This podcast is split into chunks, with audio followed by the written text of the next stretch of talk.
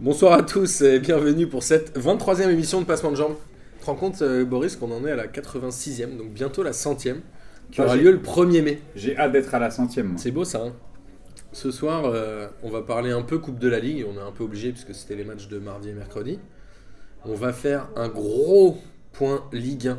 On va reprendre les matchs un par un. Je vais vous punir de ne pas avoir regardé tous les matchs. J'ai pas vu tous les matchs, mais j'ai vu à chaque fois des longs résumés. Je me suis intéressé ce- cette semaine. Après, on fera peut-être un petit point sur la canne pour faire plaisir à Amine et on lui passera la parole pour les championnats étrangers parce que Amine ne regarde pas du tout la Ligue 1. Il regarde couilles que la Ligue 1. le Real Madrid. Exactement. Alors, vous l'aurez compris, ce soir, on se fait un petit threesome avec euh, Boris et Amine. Boris, Ouais, c'est moi le Prums. voilà, et Amine. Salut les fraîcheurs.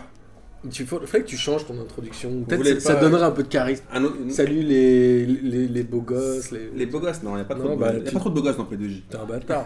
Alors, Putain, toutes ces heures passées à la salle pour que tu me dises ça, je suis vénère. À part Alors- Bobo, à part Bobo. avant de démarrer, j'ai deux choses à dire. La première, Ah. c'est qu'on est accueilli par Arnaud au comptoir Malzerbe et qu'il nous tanne pour qu'on cite son nom à chaque fois. Donc, on remercie Arnaud au 40 boulevard Malzerbe, là où se passent les quiz de Lucas Lepers. Merci Arnaud. Merci Le Arnaud. prochain aura lieu certainement le vendredi 17 février. On a décidé d'innover entre Ligue des Champions, Europa League. On va peut-être faire ça un vendredi. On va tenter. Puis s'il y a moins de monde, on, on reviendra sur un autre jour. Et euh, la deuxième chose, c'est que demain, sur Facebook, on va faire un petit Facebook Live. Et on va essayer de faire une 4 heures d'émission en direct, spécial transfert. Ha Avec Ah. Amine, Bastien, Julien, peut-être Boris, peut-être Gilles-Antoine. Et peut-être d'autres gens. Ça veut dire Amine, il m'a parlé pendant au moins une heure. Au moins 2h30. Ouais, et si vous voulez, si vous voulez venir, surtout, euh, n'hésitez pas, euh, on sera ravis de vous accueillir. Ouais, faut- on n'oublie pas quand même ouais, de faire un gros big up à notre pote Julien. Qui a bien travaillé. Qui a taffé comme un ouf. Et on remercie Lucas aussi pour le prêt du matériel. Voilà. Parce que Lucas est un vrai champion. Il est en vacances d'ailleurs. Ça n'a rien à voir avec le foot, mais on va revenir. On va revenir sur ce qui nous intéresse aujourd'hui. Sauf s'il est en vacances à Clairefontaine. Mais... Non, non, non, c'est Rien à pas voir. le genre. Euh, et on va revenir sur ce qui nous intéresse aujourd'hui, à savoir le football, et notamment le football français. On va commencer, messieurs, par la Coupe de la Ligue, avec une finale PSG Monaco qui se déroulera au Parc OL le 1er avril. On a eu deux demi-finales euh, assez intéressantes la semaine dernière. Un Bordeaux PSG qui a fini à 4-1 pour Paris, Mm. où il n'y a pas vraiment une match. Je sais pas si vous avez euh, vu. quelque chose à dire là-dessus. Un super coup franc de Di Maria, un très bon, euh, très bon match de Di Maria. Un bon match de Cavani aussi. Il y a- voilà, Bordeaux a pas euh, opposé beaucoup de. Bah, je pense que dans ce match-là, il n'y avait pas vraiment énormément de choses à dire. Mais voilà, ce qui a été bien, c'était le, le fait que Draxler ait réveillé Di Maria. Puisqu'il a quand même payé un bon match. Il a, il a, pour une fois, je l'ai retrouvé un peu avec un peu d'envie. Donc euh, je me dis que voilà, peut-être que Draxler lui a un peu. euh, là, si ça peut, peut lui permettre de- d'être un Ouais, meilleur il sent le vent qui souffle un peu derrière. Voilà. Je pense qu'avant, il devait se dire j'ai mon- j'ai mon statut et je bougerai pas du 11. Et là, se retrouver sur le banc et le fait de se dire que Draxler est, Il est pas mal. performant. hein. Parce que si Draxler avait été moisi, euh, là avant c'était Ben Arfa, le, le reste des remplaçants et tout, des mecs qui. Donc, globalement, je crois que Bordeaux avait pas le niveau, ou Bordeaux n'a pas le niveau du PSG en tout cas. Et il y a Ouais, pas ils, sont, ils sont loin d'avoir le niveau, il s'est pas passé grand chose. Et puis le, le but qu'ils mettent, c'est il est hors- le mec est hors jeu. Donc euh, tu te dis que sur un malentendu, ils, sont, ils ont quand même réussi à en mettre un. Et qu'au final, euh, pour mettre un but au PSG, Ouais, c'est le mec est en année, jeu, mais c'est difficile à voir quand même. Non, non, je dis Non. pas. Peut-être, c'est là je suis pas pas, en train de, je suis pas en train de critiquer l'arbitrage ou quoi. Je dis juste qu'ils reviennent sur une action un peu litigieuse et que dans l'absolu ils n'avaient pas été dangereux et que voilà, c'était plutôt flatteur pour eux de revenir, mais que globalement ils n'étaient pas au niveau du PSG sur ce Ouais, match-là. moi, moi, ce que, juste, Et clairement pas photo. moi, ce que j'ai kiffé sur ce match-là, c'est l'interview d'après-match de Menez. Soit il a pas vu le même match que nous, soit il a dit Ouais, franchement c'était serré, ça s'est joué à des détails. Alors, on est tous contents parce qu'Amine vient de lâcher son kiff de la semaine, du coup, il n'aura pas la parole à la fin. Ah, franchement, me Menez, je me suis dit Ah ouais, franchement, ok, d'accord. je voulais- J'ai pas compris en fait sa sortie, on a dit Ouais, Ouais, mais- franchement, c'était vraiment un match serré. Non, mais moi, j'ai pas envie qu'on parle de Menez. euh, Non, et puis c'est pas- c'est- d'intérêt. C'est pas euh, non plus un truc de ouf de, que d'entendre des joueurs qui sont qui, qui ont pas, pas forcément une analyse euh, précise et, euh, et juste du match en sortant tu vois à chaud comme ça c'est toujours un peu compliqué puis il va pas dire ouais on s'est fait défoncer euh, tu peux comprendre en fait, les bah, interviews d'après-match, faudrait arrêter ou il faudrait prendre des joueurs qui étaient sur le banc, quoi, des mecs qui n'ont pas couru. Mais lui- mais il ça a- n'a aucun sens. Alors, et Monaco, qu'est-ce qu'ils ont foutu? Parce que Monaco a gagné 1-0, mais c'était un match très étrange. Voilà. Ils gagnent sur une boulette gigantesque Ah, de Andy Ah, magnifique. le gardien, Ah, qui est a priori le gardien remplaçant de Nancy. hein, Ah. c'est pas lui qui joue euh, normalement. Ah, mais là, franchement, il m'a régalé.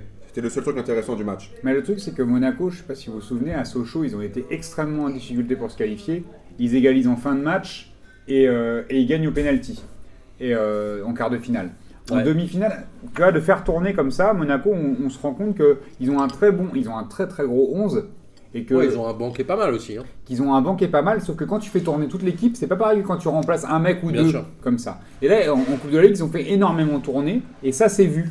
Ça s'est vu en quart, ça s'est vu en demi. Bon, ils ils feront pas la même chose pour la finale, ça c'est sûr. Mais euh, c'est pour ça aussi qu'on a, on a eu deux matchs entre les quarts et les demi de, pour Monaco qui n'étaient pas au niveau, en tout cas où on attendait Monaco, et qu'ils ont été un petit un peu en difficulté. Ouais, c'est-à-dire qu'ils ont énormément tourner. Ils ont à moitié bazardé cette compète et ils se retrouvent quand même en finale. Avec euh, le petit bémol pour Monaco, c'est que la finale, a priori, se situe 4 jours avant le quart de finale, je crois. Ah. Aller ou Ouais, retour c'est de Ligue des c'est Champions. toujours mal placé là, quoi, la finale de Coupe de la Ligue. D'un autre côté, voilà. Après, euh, on se dit si Paris est éliminé, peut-être qu'ils vont mettre plus de plus de gouailles sur la finale. Si Monaco est qualifié, voilà. Donc, je suis très curieux de voir cette Si c'est l'inverse, tu vois, ça Mais veut ça, il rien faut, dire. mais ça, il faut en reparler parce que. Si c'est l'inverse, ça veut rien dire absolument. J'en parlerai quand je, prends, je parlerai d'Espagne, mais est-ce que Paris va vraiment sortir? Alors, tu es en train de teaser, euh, c'est- c'est parfait. Voilà. Teaser et non pas teaser, boire. euh, toi, le musulman, Tu vois, ouais, tu vois, des problèmes là. Tu fais du teasing, pardon. Ok, donc euh, pro- petit, pro- allez, petit pronostic euh, PSG Monaco en finale. Je vois que ça inspire personne. Moi, Moi, je vais je- vous donner le mien tout de suite.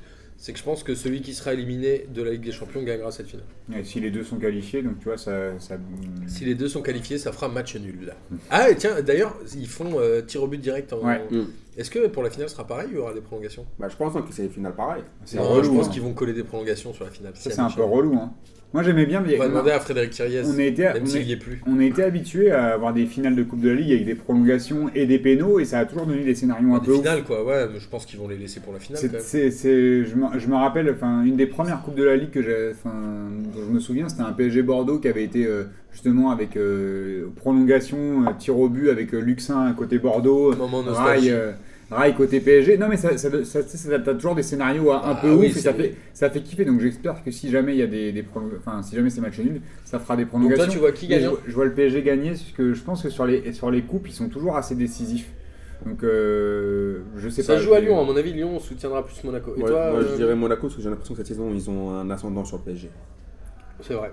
Sauf que le, P- le a PSG, une je- défaite, un nul. On en reparlera tout à l'heure Ouais. euh, sur le. Mais on moi, va faire un gros, un gros plan sur le match PSG Monaco. Sur la finale, en plus, ce sera, c'est, des bars, ce sera au Parc OL, dans le magnifique Parc OL. la, la finale. je, je pense que- pas me ce nom. non, Mais je pense que, je, je- voilà, moi je vois Monaco. Ok. On va euh, maintenant euh, arriver à la Ligue 1. Ah Parce que c'est ce que vous attendez tous? Oui. Cette semaine, je vais prendre les matchs un à un Ok. et je vais vous en parler. Je vais pas vous demander de raconter euh, l'histoire des matchs puisque un quiz ou pas vous n'avez pas forcément tout vu. Mais j'avais noté quelques chiffres clés liés à chaque match et j'aimerais vous faire réagir sur ces trucs-là. On t'écoute. Alors, le premier match, c'est Rennes-Nantes, qui a fini à un partout, euh, le derby de, Comme d'habitude, la, de je sais pas quoi, là, de la Bretagne, qui n'est pas la Qui Bretagne. n'est pas la Bretagne, ouais. Alors, Le derby de l'Ouest. Voilà. moi, je voulais vous faire réagir sur deux choses. La première, c'est Niagnon, qui a mis le but égalisateur à la fin du match. Pour Rennes. C'est pour Rennes, pardon, tu as raison. Et c'est un joueur que j'avais trouvé assez bon moi, contre le PSG, quand il les avait joués en Coupe de la Ligue. Enfin, il n'y a pas longtemps.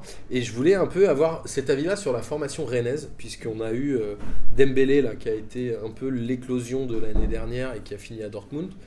Il y a eu euh, Entep, qui a été certes formé à Auxerre, mais qui a fait deux ans et demi à Rennes et qui a explosé là-bas. Ils ont dit à Kaby aussi.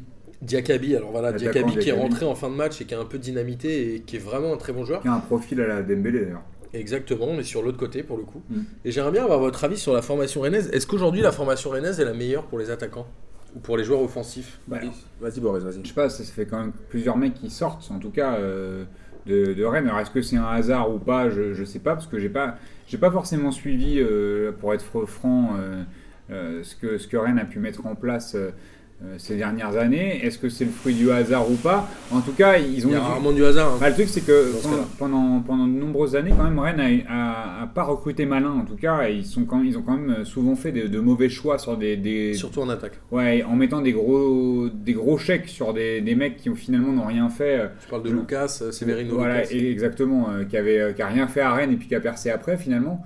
Euh, Et puis notre ami Quintero là que Gilles Antoine aimait bien qui était Ah une chèvre absolue. Donc euh, peut-être que c'est la solution pour Rennes euh, de, former des mecs euh, finalement, et que ça, que ça fonctionne un peu mieux comme ça, sachant que Pinot il veut plus mettre d'oseille euh, depuis un moment. Il a ramené Salma Hayek, c'est bien, mais euh, tu vois, il se passe, il se passe plus grand chose à Rennes en, en termes d'investissement. Après, moi, il y a un truc qui me gêne un peu, c'est qu'ils les vendent très vite. C'est-à-dire qu'autant Lyon forme des joueurs qui, qui soient à vocation milieu de terrain, défensive ou offensive, et ils arrivent à les conserver. Rennes n'y arrive pas. Est-ce qu'il n'y a pas un malaise chronique dans ce club qui n'a rien gagné depuis, je crois, 50 ans ou 60 ans, qui a du mal à. qui fait toujours un bon début de saison et qui sombre toujours à la fin? C'est quoi le problème en fait avec ça Euh, moi, je, après, pour revenir à ta première question, déjà, historiquement, le, le- Rennes, ils ont toujours eu un bon centre de formation. Moi, je me rappelle, déjà à l'époque, quand je regardais le reportage tout. sur la- sur l'INF, là, ils ont toujours, euh, généralement, les centres de formation qui étaient bons, c'était Auxerre. Il y avait Auxerre, Rennes, Lens, il y avait Nantes, ouais. il y avait Nantes aussi, qui sortait pas mal de joueurs. Il y avait le Havre, avait le hein. Et Rennes, Havre de après- moins en moins. mais après, le problème de, de Rennes, c'est après, encore une c'est- fois, c'est leur, gouvernance. C'est ce que je dis toujours, hein, c'est mo- c'est mon obsession dans, dans le football. C'est qu'au bout d'un moment, ils ont, ils ont leur- le- les présidents, il y a toujours des embrouilles, on comprend rien. Euh, c'est pas, c'est pas, En fait, moi il y a l'impression pas qu'il de n'y a pas de cohérence. président. Voilà, mais c'est ça. euh, Saint-Cernin, il est là euh, Il est là, sans mais- être là. Le propriétaire, Pinot, il, il a jamais vraiment Non, en fait- investi ou non, quand en fait- il a investi, en fait, il a investi si, mal. Pinot, il y a un moment, il a, comme on en a parlé tout à l'heure, il y avait Séverin, il y avait Séverin Lucas, il y avait un autre mec qu'ils avaient recruté en même temps. Ils étaient Ouais, deux. un, Voilà, à un moment, un Uruguayen, Un je sais pas je sais pas quoi. Pendant 2-3 ans, il a, voulu, son il a voulu genre euh, là, sortir parle, le carnet de chèques. on parle d'il y, a 10 il y a 15 ans. Ouais, ouais, non, oui, mais il s'en est jamais millions de remis. francs, Non, non, c'était non. pas en millions d'euros. Non, c'est clair, mais C'est c'est 120 c'est- millions de francs, C'est juste pour expliquer un peu la situation. Le mec a réussi dans le business, c'est un, un putain de gestionnaire, mais encore une fois, le business du foot, c'est un business particulier. Et je pense qu'il a pas capté ça. Il a dû se dire, je vais mettre de l'argent, ça va fonctionner, comme dans le business normal. Et en fait, il aurait dû déjà mettre un bon directeur sportif, un, un bon président, pour ensuite faire éclore tout ça. Parce que là, Rennes, euh, s'appelait, le, le- directeur sportif de, de Rennes, là, qui a été entraîneur aussi. celui qui a une euh, bouche bizarre là. qui est Montagnier Non, non, non, Euh, l'autre, crâne comment il rasé. Crâne rasé, il s'appelait Non, c'est celui- maintenant, bah, d'ailleurs, il est encore. euh, Mais oui, bien sûr qu'il est encore au club, mais. Ouais, il a, merde. il a- il a- Ah, euh, Dréo Ouais, Dré aussi. Dré aussi, Voilà, exactement. Celui qui a le- la bouche en coup de poule là. Je, pense que, je pense que tu vois, ce mec-là, il a Tu bien- mates les bouches des queues, Non, mais c'est chelou, attends, il a- ah, non, alors là, Dré aussi, je- fais Bon. tout ça Google Images, j'ai regardé sa bouche. Ouais, d'accord. Mais, mais tout ça pour. Ce, ce mec- ce mec-là, hein, il, a Vous quand même, passerez à moi. il a quand même pas mal plombé le club euh, quand il pense. Parce qu'il a, il a fait tous les postes un petit peu. Il a été entraîneur, directeur sportif, limite un peu président, recruteur, on sait pas trop ce qu'il fait. Et au final, on se retrouve toujours avec un. Avec un recrutement moisi. Ouais, Donc, je euh, je, pense que c'est un peu lui, peut-être le maillon faible, et que après, est-ce que c'est l'homme de confiance de Pinot qui peut pas s'en détacher J'en sais rien. En même temps, mais- Rennes, je trouve que c'est euh, le bon club de Ligue 1. C'est-à-dire que moi, j'ai grandi et j'ai vécu toute ma vie avec Rennes en milieu de tableau de Ligue 1 et je trouve que c'est le symbole de la Ligue 1. Après, j'aimerais bien qu'on revienne sur Nantes. Mais je vais la faire courte. Mais tu ouais. une question quand même que tu as, posé une question auquel on n'a pas répondu par rapport à tu vois tu comparais avec Lyon. Mais Lyon ils, ils peuvent se permettre de garder leurs joueurs aussi parce qu'ils ont un semblant de résultat. Bien sûr, ils Et arrivent Ligue des Champions régulièrement. Voilà, et c'est que à un moment donné, Ah, euh, clair. Rennes pour continuer à, à vivre et continuer à payer les mecs et à former des gens, le drame, c'est qu'ils font que des attaquants, enfin que des joueurs à vocation très offensive. En défense, il n'y a pas grand-chose. Mais il y a aussi des mauvais choix, tu vois. Enfin après c'est c'est un peu compliqué. Et mais- alors, pour partir sur des mauvais choix, si on rebondissait sur Nantes, il y a toujours ces problèmes entre les supporters et le président. Mais aujourd'hui, ils ont quand même fait un bond en avant en recrutant Conseil Sao, enfin l'entraîneur. c'est une bonne pioche. Hein. Alors, Conseil Sao, justement, moi j'aimerais bien avoir votre avis. Je veux pas. Enfin, donnez-moi votre avis sur l'homme. Moi, je trouve qu'il ouvre sa gueule et je trouve ça marrant. Et mais d'un autre côté, c'est provocateur. Mais on avait besoin de ça, je crois, dans le championnat de France parce que on se faisait un peu chier depuis un petit moment, depuis le départ de Bielsa notamment. Mais moi, j'ai retenu un truc d'hi- d'hier, enfin de samedi en l'occurrence, c'est qu'il est allé en conférence de presse. Il dit Ok, on se prend un but, le gardien est pas exempt tout reproche. Sauf que lui, il dit En fait, on joue collectif et moi aussi, j'ai une part de responsabilité dans l'égalisation. Donc il a dit en fait je vais blâmer personne, moi aussi c'est aussi de ma faute. Donc ça j'ai trouvé ça mortel. Et je trouve que ce mec là, il y va, il a des idées, il ouvre sa gueule, il insulte ses joueurs, il insulte les, les autres joueurs, et je trouve qu'il apporte un truc à Nantes qui était un peu un club sans âme, non? Bah ouais, moi je trouve que ça fait un moment donné, enfin ça fait un moment plutôt que, que Nantes euh, n'inspire plus grand chose au foot et ils ont la- eux ont l'impression de se vivre comme un grand club du foot français, et, et ce qu'ils ont été. Mais qui, enfin tu vois, après euh, tu peux sûr. tu peux pas euh, oublier toute l'histoire du FC Nantes. C'est un grand club du football français. Mais euh, aujourd'hui, ils représentent plus grand chose aussi parce qu'ils n'ont pas de résultats. Ils ont été champions la dernière fois, je sais pas, en, 2000 en 2000 ou en 2001. 2001. Ouais, avec euh, Marama Vairua et c'est un club compagnie. qui a un palmarès, c'est un club qui a des supporters, c'est un club Mais qui a une histoire, tu vois. Mais sauf que y a- c'est c'est beaucoup de mauvais choix sportifs. Entre temps, ils sont descendus, ils sont remontés. Euh, Keita, il- enfin Val- Valdemar Keita, euh, il fait, euh, il fait. Finalement, on se demande s'il fait plus de mal ou que de bien au, au club. Là, en tout cas, il a été. Tu vois, il- on l'a beaucoup critiqué quand il a viré euh, René Girard. Euh, aller chercher Conceição, c'était c'était euh, C'était couillu. Et ça s'avère être un bon choix. Alors, est-ce que c'est bon est-ce que c'est un mec à la Vaïd, tu vois, qui va faire une saison et qui est, qui est pas forcément. Mais attention, Nantes n'est pas un club à la hauteur du PSG, c'est-à-dire qu'il y a moins d'attentes. À mon avis, quand peut rester quelques années euh, à Nantes. Ouais, mais regarde, quand Der Zakarian était là, euh, c'était un mec couillu qui insultait les mecs, machin. Il a fait une bonne saison, et Ouais. puis après, il a fait deux, deux, deux trois saisons. on l'a- pas on trop, l'a- bon, j'y crois, j'y crois. on l'a laissé. il tourne autour de ça. Pas de Michel Derzakarian, mais il tourne Mais tu vois, il avait un peu un profil quand même euh, de mec qui rentre dedans, qui se laisse pas Ouais, faire, etc. mais ouais, un peu mou quand même. Enfin, Oh, personnellement, je suis moi, pas d'accord. euh, personnellement, Alors, c'est un, Amine, c'est un Alors moi, mec, euh, je première question sur Conceição. Moi, je pense que Conceição, c'est très bien ce qu'il fait. Conceição, pour faire plaisir aux Portugais, c'est- bien d'un côté. Enfin, dans un premier temps, c'est bien, mais pour moi, c'est une fausse bonne idée. C'est-à-dire que c'est bien, d'accord, il est là, il a du caractère, il va, il va gueuler sur les joueurs. Mais je trouve qu'au bout d'un moment, si t'as pas de projet de jeu, ça s'essouffle tout ça. Mais il en a un projet de jeu. Il, Euh, il a des résultats quand même. Tu partout, peux pas il est dire pas- ça. partout où il est passé, tu vois, c'est toujours la même chose. Il vient, d'accord, il essaie de remettre de l'ordre dans l'effectif, de remettre des joueurs à leur place, mais Je après, moi. j'aime pas ce genre de coach en fait où c'est juste euh, sur crier, sur euh, euh, bah, l'embrouille et tout. C'est pas trop mon délire. Je préfère les mecs, tu vois, qui sont discrets mais qui mettent des vrais projets de jeu en place et qui ont des je- résultats. Je suis pas d'accord avec toi. Je trouve qu'il y a un projet de jeu. Je trouve que les mecs jouent mieux. Il y a quand même de, de la gouaille. oui, ça joue terrain. mieux. Il se passe quelque Ça- chose. ça- il se passe quelque oui, chose. non, ça joue mieux parce qu'avec René Girard, ça jouait pas du tout. Et je Ouais, pense que, et je pense- Girard, euh, et je pense qui a que les joueurs- champion de France avec mon Oui, non, mais je pense c'est pas un entraîneur. Je parle hein. avec Nantes, hein, et je pense que ça leur fait du bien aussi aux joueurs d'avoir un nouveau management. Et que, mais je pense que sur le long terme, avec cette nouvelle génération de footballeurs, ça fonctionnera pas.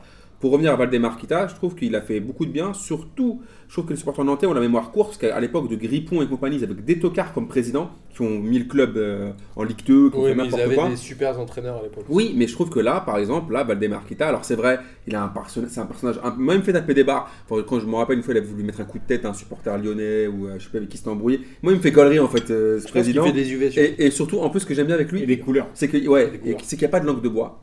Parce que je veux dire, il vient, il répond cash, et ça, franchement, je kiffe. Et par rapport au, voilà, aux moyens qu'il a fait, je trouve que c'était quand même plutôt pas mal. Mais quand c'est ça, j'y crois pas. Ok, quand c'est ça, t'y crois. Non. Donc t'as aussi, t'as pas le droit de répondre, j'y crois, j'y crois.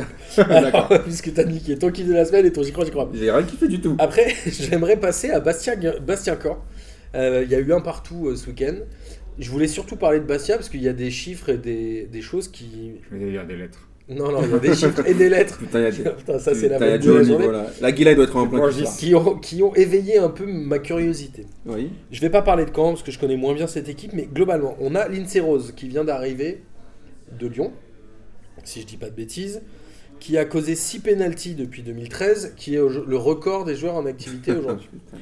Ensuite, on a quand même Bastia, qui est 18ème de la Ligue 1 à domicile, alors que Bastia, on savait que leur force dans les années précédentes et les raisons pour lesquelles ils se sauvaient, c'est qu'ils étaient lancer forts des chez eux. Mais là, ils sont 18ème chez eux à, à plus de la moitié du championnat. Ah, mais oui, mais. Mais à côté de ça, on a des joueurs assez improbables, genre Saint-Maximin. Je sais pas si vous avez vu son Oui. but, mais Ouais. enfin, Oui, Messi, dribble, pas Messi combien met de le même. euh, ça fait le tour du monde. Voilà, cette équipe de Bastia, qu'est-ce qu'elle vous inspire? Moi. Après, je voudrais vous faire rebondir sur l'affaire euh, Nice, mais D'accord, alors moi déjà, Bastia, juste sur le jeu et les chiffres. je voudrais savoir si les supporters Bastia, ils ont sifflé Saint-Maximin. Ils l'ont traité de singe, peut-être, non Non, alors attends, justement, je vais. Ah. on va parler après Euh, de juste, Ciccolini. euh, Voilà, juste pour savoir ça, parce que bon, c'est un Renoir quand même dans, dans leur équipe. qui Il y a beaucoup de, but, Renois dans l'équipe. hein. Ouais, Ils ont recruté ouais. Qui, qui met un putain de but. Après, je pense que Bastia aussi, voilà, on a toujours dit, c'est une équipe qui est un peu, voilà, c'est, tout est possible avec eux. Tu vois, tu sais jamais à quoi t'en tenir, mais c'est pour moi, ils, ils ont un jeu qui est pas très flamboyant. Ils ont beaucoup de casseurs derrière. Ça me fait pas trop rêver, moi, euh, Bastia. Après, j'aime bien, c'est bien d'avoir du caractère, mais ils en ont trop. Et cette équipe, je trouve qu'elle a. Alors, moi- alors justement, moi je veux te faire réagir là-dessus, c'est que Bastia a beaucoup de caractère, mais cette année, ils sont nuls chez eux. parce qu'ils ont beaucoup de Est-ce chèvres aussi qu'ils vont se sauver? Bah, je pense qu'ils ont de la chance qu'il y ait que deux personnes, deux clubs qui descendent. Mais sinon, Il y a- pas- oui, on sinon- rappelle, les deux derniers Voilà. descendent et le Voilà. Mais, mais sinon, mais sinon, eux aussi. Comme on avait fait l'année dernière avec Lorient, on avait dit faites attention à Lorient, ils vont, ils vont avoir des petits Lorient, je problèmes. crois qu'à la deuxième émission de P2J, on a dit Voilà, que c'était le voilà. dernier de la Ligue 1. Voilà. Bah là, franchement, moi je mettrais une petite piécette sur Bastia la saison prochaine. Parce que franchement, Alors, Boris, toi, je vais te faire réagir sur Ciccolini qui a dit à la fin du match Après l'affaire au Balotelli, je me suis expliqué avec les blacks de l'équipe. Alors, j'aimerais Le mec, le que mec- tu réagisses Oh, là-dessus, oh. Mais le mec, il est venu avec une pelle, quoi. Le mec est venu avec une pelle, il a dit Bah, en fait, je vais un peu creuser et je vais un peu m'enterrer. Non, mais sérieux, tu vois, je, vais, je me suis expliqué avec les blacks, c'est-à-dire qu'il avait quelque chose à se reprocher, il dit les blacks, enfin, mec, il n'y a rien qui va. Enfin, je sais pas, t'as- t'as- t'as- si t'as quelque chose à, à- à expliquer à des mecs de ton équipe sur ce que t'as voulu dire à un moment donné où t'as insulté Alors, des gens pour leur couleur de peau, euh, je, je- enfin, je alors moi, je vais juste vous poser une question. possible. Cette histoire, c'est sûr, euh, elle, sent, elle sent la poudre, elle est pas bonne. Aujourd'hui, Bastia est 17ème avec 22 points. Le 18, 19ème qui est Metz à 21. Moi, j'ai juste une question est-ce que Bastia va descendre cette année? Franchement, j'espère. Non, mais je on, va, on va la faire courte. on va Alors, la je- faire courte. franchement, j'espère parce va, que de- je trouve que Metz joue le jeu. Ils, ont, ils, ils essayent de recruter, ils essayent de jouer. Euh, Bastia, c'est 8 casseurs, 9 casseurs. Metz joue le jeu. je Et euh, et t'as euh, Saint-Maximin qui joue tout seul. Tu lui files un ballon, il joue tout seul. Parce que Saint-Maximin qui prend pas mal de rouges aussi, il était suspendu, etc. Saint-Maximin, euh, tout- tu regardes tous les matchs de Bastia, il essaie de dribbler 8 joueurs 12 fois dans le match. Donc euh, peut-être que de temps en temps ça marche. Donc là, il a mis un beau but, en mieux pour lui. Euh, mais il a essayé, à tous les matchs, il essaye de faire ça. Vrai, techniquement, il est fort. Sauf que techniquement, il essaie toujours de dribbler 4-5 joueurs. Il, enfin, il, il me saoule un peu. Après, c'est Onyenge qui est un bon joueur, qui était un bon joueur à, à Reims, euh, qui, se- qui essaye de se relancer à Bastia. Je sais pas si c'était le meilleur Qui choix. a mis un but de son premier match, euh, pas semaine- cette semaine, il y a deux semaines. Mais euh, je sais pas si c'est le meilleur choix qu'il pouvait faire. En tout cas, dans ce qu'il propose dans le jeu et, et, euh, le, ce truc de. Il n'y a pas grand chose dans le jeu. hein, Ah putain, ça casse tout, beaucoup trop pour que, pour que moi j'ai envie qu'il reste. Je préfère que Metz euh, se maintienne. Tu vois. Et toi, Amine? Alors moi, c'est pas euh, ce que je préfère ou ce que je préfère pas. moi, je vois pas Bastia descendre. Pour moi, euh, Metz, ils vont, ils vont, ils vont y aller. Tu crois que c'est Metz qui va finir Ouais, Moi, je, mise toujours ouais, ma pièce ouais, sur Lorient ouais, dernier. ouais, mais- Voilà, moi je dis, ouais, Lorient, c'est sûr. Alors justement, on, va, on va pouvoir rebondir et parler de Metz et Lorient. Alors Metz est allé perdre à Angers 2 buts à 1. Voilà. Pareil, euh, je vais surtout vous faire réagir euh, sur des chiffres. Il y a eu deux cartons rouges pour Metz. Moi, à mon sens, les deux sont totalement justifiés. J'ai trouvé le, le, le truc plutôt bien arbitré, le match en tout cas. Il y a un tacle au niveau de la cheville, de- du genou. Enfin, il voilà, pas grand de chose jeu, à hein. dire. Mm. C'est des faits de jeu. Après, euh, il y avait quelques chiffres clés qui m'ont aussi interrogé sur Angers. Je t'interroge beaucoup dans cette émission. Ouais, parce que j'ai beaucoup Non, suivi pas ce t'interroger. Ouais, je m'interroge. Interroge-toi, vas-y. Je me sens un peu. Est-ce que euh, t'étais un peu avec une, un- tu fumais un peu de pipe comme ça? Pas du tout. J'avais une veste en tweed. Alors, figurez-vous qu'Angers en 2017, ils ont encaissé 4 buts, dont D'accord. 3 CSC. Ok. Ce qui est quand même énorme. C'est-à-dire qu'ils en ont remis Ah oui. un euh, ce week-end-là. Donc, est-ce que ça, ça veut dire quoi? Ça veut dire que défensivement, ils y sont pas. En même temps, on sait qu'ils ont mis un défenseur en attaque. Mm. Est-ce que ça déséquilibre un peu tout le jeu? Voilà. Quel est le, à votre avis, quel est le problème de, de ce truc-là? Mais Ils ont beaucoup de blessés, je pense que c'est un peu compliqué pour eux de, trouver une, une assise euh, cette année. Ils font un peu avec les moyens du bord. Euh, les 3 CSC, euh, on va dire que c'est anecdotique, mais, euh, ça, Ouais, mais ça- ça, ça signifie ça quelque chose montre, quand même. ça montre quand même que, Ils sont pas sûrs. C'est un- c'est une saison difficile pour Angers, mais je trouve qu'ils s'en sortent pas mal. Franchement, après la grosse saison qu'ils ont fait l'an dernier, parce qu'ils venaient de nulle part, Alors, Angers n'est qu'à finalement- 2 points de Metz. hein. finalement, finalement ils s'en sortent pas mal cette année, parce que ça pourrait être bien pire avec tous les blessés qu'ils ont. Et c'était un peu le match de la peur parce que ils sont à 2 points de Metz après la victoire ils auraient pu finir à 5 points. En plus, en Angers, faut, Ils gaffe, perdu. faut pas qu'ils se fassent piquer leur attaquant, là, le mec qui a marqué. Alors là. justement, arrête de me, de me spoiler, juste un truc. Alors je voulais juste souligner Fabien Tate qui a mis son premier but pour son premier tir cadran en Ligue 1 sur coup franc. Ça j'ai trouvé ça assez classe. Et Amine, il voulait parler de Nicolas Pépé. Et Enfin, Nicolas Pépé justement, j'allais y venir puisque tu as lu mon conducteur ou Même quoi pas, même pas. Ah mais tu me Parce que m'énerves. j'ai dans tes pensées, j'ai dans Tu tes me m'énerves. pensées. Donc Nicolas Pépé qui a mis euh, le deuxième but, le but du 2-1, ou du 2-0 d'ailleurs à, à ce moment-là. Il est pressenti à l'OM ou à Newcastle. Alors moi j'avais une question. L'OM, ok, je veux bien dans un plan de carrière, c'est une suite logique par rapport à Angers, mais Newcastle sans déconner. Oseille Purple Money Mais C'est quoi pourquoi tu Purple Money Je comprends même pas pourquoi Non mais j'aimerais avoir question, votre quoi. ressenti, c'est-à-dire qu'un joueur comme ça, s'il va à Newcastle à quoi 21 ans il a Ou 20 ans Ouais, Il est très jeune. Euh, Parce qu'il- C'est parce qu'il veut jouer avec les mêmes couleurs. Ah ok. Il joue en noir et blanc. Ah bah il pourrait aller à la Juve, c'est Ouais. cool, mais il n'a pas le niveau. en même temps. Bah non, mais. Bon, En tout cas, je pense que voilà. On pourra peut-être en parler demain dans Non, mais l'émission on, spéciale. oui, bah mais oui. on- mais on sait très bien que c'est ça le- la question, euh, Martin. C'est une, question d'argent, malheureusement. Moi, je trouve ça triste parce qu'il Euh, va, il va rien faire. Il va retourner en prêt à, Marseille Non, dans mais six parce mois que comme euh, en même temps, qu'est-ce qu'on vend à ces mecs-là quand ils vont en Angleterre? On leur dit va dans un club Pipé, même pas en championship, on s'en fout. Euh, et t'inquiète pas, si tu te fais remarquer, tu vas aller dans un autre club. C'est exactement ce qu'on vend aux joueurs quand ils vont en Angleterre. C'est va dans un petit club, fais-toi remarquer. Et pour monter ensuite. Exactement. C'est ce qu'on a vendu à Payet qui est retourné à Marseille. C'est ce qu'on a vendu à Payet, ce qu'on a vendu à à, à même à Loïc Rémy. Tu vois, il a joué, à- le mec, il a il a joué à. Chelsea ce con, hein, Ouais, sans mais- jouer. Mais... Non, mais tu vois, le, le mec était. com- Comment il était à West Bromwich ou euh, non euh, Qui ça? Loïc Rémy. Où est-ce qu'il est passé là? Euh, QPR. À QPR, ouais. Il est passé à- au Queen Park Rangers. enfin, on a des, des parcours comme ça de mecs qui vont en Angleterre et qui essayent de euh, petit à petit monter les échelons. Bah, c'est le seul objectif hein, quand tu vas dans un petit club, c'est d'être regardé. Après, Après, euh, s'ils veulent, Angers, s'ils veulent rester en Ligue 1, faut qu'ils le gardent. ça c'est sûr. Non, mais, ils, ont- ils parlaient de se faire acheter par Newcastle et d'être prêté les six derniers mois de l'année. Ah, bah, ça, ça, ça- bah, ça, ça sera une meilleure option pour, euh, pour, pour le club, mais pas mais pour le c'est- joueur. mais c'est vrai que après, si, si moi, si je suis à la place de, de Pépé, je vais à Marseille. Et avec le, le projet qu'il y a, euh, les joueurs qu'il y a aussi, euh, tu peux passer devant quand même. Alors, hein. Mais lui, il va avoir l'oseille. Son agent va lui parler d'oseille. Ouais, et puis est-ce qu'il a vraiment le choix? Mais bon, ça, Voilà, on, en reparlera demain. euh, ce sera euh, le débat. On ne parlera que transfert demain. On ne parlera pas du tout de résultats. Après, justement, Lorient, Lorient, ça a été un peu le match catastrophe. Je tiens à m'excuser auprès de Bernard Casoni parce que j'ai vu des stats. Sylvain Ripoll a gagné 0,6 points par match, alors que Casoni est à Combien 1,1 point par match. Non, mais Mais c'est déjà mieux, c'est déjà mieux. Mais en, en l'occurrence, euh, Lorient menait 2-1, je crois, jusqu'à la 70 ou 75e. Ils ont fini par perdre 3-2. Il y a eu deux pénalties de Majid Waris dans ce match. Il en a raté un, il en a mis un. Figurez-vous, mes amis, Attends, on se refigure, ouais. que Magic Waris, c'est 9 pénalties de Ligue 1 tirées, 4 ratés. C'est-à-dire qu'à un moment, Magic, on Pourquoi il les tire maintenant. Ouais. Magique. Pourquoi il les tire encore Parce que je crois que c'est le seul attaquant, non Bah Non, il n'y avait pas l'autre là qui a été pro- meilleur Mukanjo. Euh, Il joue plus, était il pas est la blessé, canne, il est revenu. Il était- euh, il est- il est il est revenu frais ou quoi Est-ce qu'il est, Ouais. il est revenu d'ailleurs? Je pense, ouais, je pense qu'il a dû revenir. Mais après, je, je trouve que voilà, ils ont pas trop le choix aussi à Lorient. Et par Mais contre, ils ont, un- il y a un scénario qui est horrible. Ils- ouais, non, c'est horrible. Ils mènent 2-1, ils perdent 3-2 à la Mais- mais 93e minute. Franchement, c'est leur, pire choix, c'est Casoni.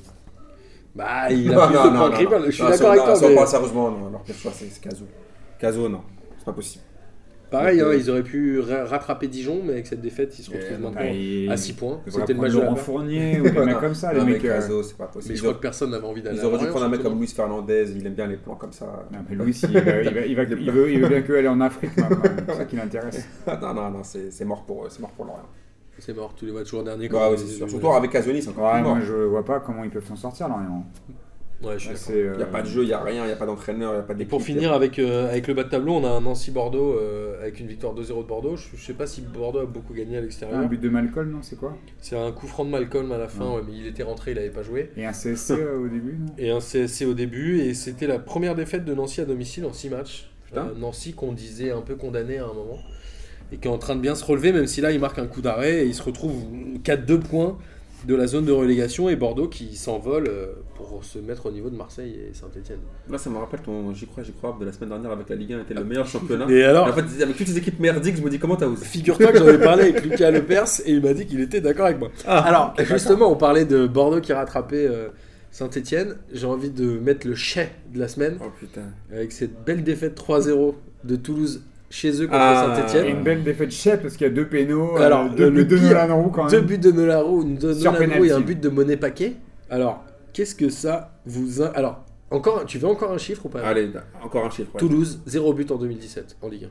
Mais ouais, mais je pense que. Voilà, les mecs, moment, je dis, à un moment, j'ai- j'ai j'ai vu ça dans le CFC ou je sais plus, dans le jour de foot, où les mecs disaient bout d'un moment, ils ont, ils, ont pété, ils ont pété un boulard. En fait, les mecs, ils ont commencé à parler de jouer la cinquième place et tout ça. Et en fait, les mecs, ils, ont, ils, ils sont pris pour des autres. Et euh, dans, ce qui m'a fait rigoler dans ce match, c'est Nolan Roux. Alors, Nolan Roux, je sais pas, il a marqué un, sur le premier J'ai péno. pressenti à Bastia d'ailleurs. Alors, le- sur le premier péno, on dirait qu'il insulte euh, le gardien. Il est là, il lui fait Ouais Alban Lafont? Ouais, il lui fait Je suis un bête de ouf, ouais, c'est bon. Je l'ai pas compris en fait, t'as marqué un péno, frère. Mais Bah, il a mis, un péno. deux. deux. Ah, mais le- sur le premier, on dirait qu'il a, mar- il a gagné le mondial. Donc, euh, Ouais, euh, Nolan Roux il marque pas beaucoup en même temps, donc je pense que c'est pour les, des attaquants comme ça, quand ils marquent même sur penalty, mettre un doublé, t'as deux pénaux dans un match, c'est pas évident. Hein. Non, mais il était vraiment, je sais pas, Ouais, il c'est avait un truc vraiment vengeur. Je sais pas qu'est-ce qu'il avait. Et là, Saint-Etienne qui se replace juste avant le derby, je crois, le dimanche prochain. Ouais, il y a. Lyon-Saint-Etienne ou Saint-Etienne-Lyon Ouais, Euh, je sais pas, je sais Je plus. pense que c'est à Saint-Etienne, Saint-Etienne. ouais, je dirais Saint-Etienne-Lyon. Mais euh, je t'avouerai que j'y crois pas trop euh, à, à- Au vert? Ouais, ouvert parce que ça fait quand même pas mal de matchs que je regarde de Saint-Etienne. Moi, j'ai- je me suis maté euh, un- un- une bonne partie euh, alors, pour aller voir Julien Brun qui commentait le match, mais surtout pour euh, parce que c'était la, la mi-temps pendant le, le hand Ah, euh, dimanche. Et j'ai regardé allez, une 25 minutes du match. Et, euh, et Sainté, c'est quand même pas folichon. Et tu te dis, là, ils en mettent 3. quelques années que ils c'est ont- pas folichon. Ils ont quand même deux pénaux. et cette saison, c'est quand même assez, assez pauvre. hein. Je, me- tu te- je sais pas si vous vous rappelez, hein, il, y a, il y a quelques semaines, euh, les- la, la banderole des supporters hein, en disant euh, arrêtez de vous foutre de notre gueule parce que tous les ans on nous promet des trucs et puis euh, et il se passe rien et, euh, et on a on a enfin surtout à, à Saint-Etienne quand il joue à Geoffroy Mais Guichard globalement, c'est Saint-Etienne, c'est la pauvre. déception de l'année de tous les ans en fait. mais c'est ça, il y a Saint-Etienne et Rennes. Alors, tu mais je parlais crois que Saint-Etienne justement. c'est pire encore Tu parlais qu'ils ont un, un gros public ils ont tu et vois, les meilleurs derrière, supporters. euh, Et les meilleurs supporters. Alors justement, en parlant de supporters et de quoi culture, ça se fait mal. ça, cette chanson de merde. allez Alors on justement, va gagner tu parlais de supporters Ça, et de, et de juré. banderoles. Je vais faire un Ah, petit raccourci avec l'Olympique lyonnais.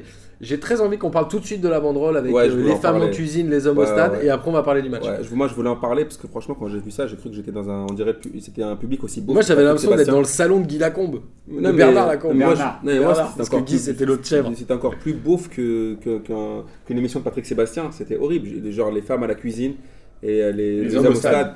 Euh, le mec qui a dit, je sais pas, j'ai pas trop compris le. C'est leur directeur ce sportif qui Ils ça, ont, hein. ils ont- Alors, ils c'est ont ça. un public vraiment qui mérite, ouais, et voilà. Et je Ce pense qui est un peu affligeant, c'est que derrière, t'entends euh, Jean-Michel Aulas qui dit on a identifié, je sais pas si vous avez vu ça, on a identifié le mec qui a mis la bande cette Bernard là. Euh, on va, le, C'est le fils de Bernard le Lacombe. club va, le club va porter plainte. Je me suis dit le mec se fout vraiment de la gueule Il du rentre monde. avec une. Parce que quand Bernard Lacombe, il y a, il y a je trois ans, dit euh, les femmes à la cuisine pour laver les casseroles, ce genre, euh, Olas, ça lui fait taper des barres, il dit non, mais il a pas voulu dire ça. Et, et là, il va porter plainte contre un mec qui fait une Bah, banderole dans son Ouais, stade. surtout, on a, identifié, on a identifié le mec. Le mec, il est pas discret, quoi. Il arrive avec une banderole Alors, de le, le 10 problème, mètres, euh, le problème, c'est que Lyon a beaucoup ouvert sa gueule sur le- les pétards qu'il y a eu à Metz. Maintenant, il est obligé d'être dans la surréaction quand il se passe des trucs. Après, c'est quand même Enfin, un des rares stades où, quand tu regardes le match, t'entends vraiment les chants des tribunes. Et ça, c'est je encore autre chose. Mais est-ce qu'on Non, parle mais ça, c'est bien. ils ont des bons supporters. Et les pétards la semaine d'après où, ils ont balancé les supporters lyonnais et qu'il a accusé quand même des mecs de la Gantoise de s'être déguisés en lyonnais. mais là c'est encore, mais il est obligé d'être dans la surréaction à cause du truc de Metz. ils ont encore balancé des projectiles sur Enyama. Il en parle pas, ça aussi. Ouais, cette espèce de boule de papier. là. Alors c'est justement, pas maintenant, euh, si on parlait du match, je sais pas si vous avez eu, eu Si, eu si, le j'ai temps de le voir. J'ai vu, si, si. J'ai surtout vu les, les réactions. Moi, je l'ai vu avec de Didier parce qu'il est fan de Lille, euh, alors je l'ai vu avec lui. Mais ce, ce Sur Benzia. Ce, match, ce match-là, c'est, vraiment Valbona qui est l'homme du match.